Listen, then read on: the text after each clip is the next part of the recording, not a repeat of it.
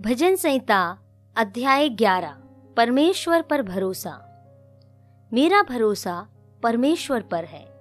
तुम कैसे मेरे प्राण से कह सकते हो, पक्षी के समान अपने पहाड़ पर उड़ जा?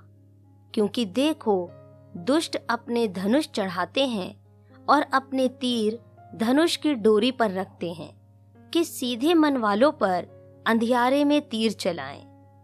यदि नीवे ढा दी जाएँ तो धर्मी क्या कर सकता है? परमेश्वर अपने पवित्र भवन में है। परमेश्वर का सिंहासन स्वर्ग में है। उसकी आँखें मनुष्य की संतान को नित देखती रहती हैं और उसकी पलकें उनको जांचती हैं।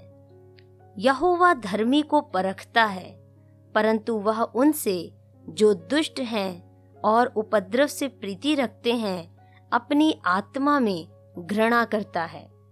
वह दुष्टों पर फंदे बरसाएगा।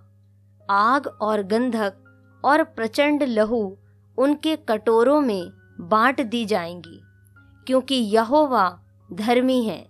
वह धर्म ही के कामों से प्रसन्न रहता है। धर्मी जन उसका दर्शन पाएँगे।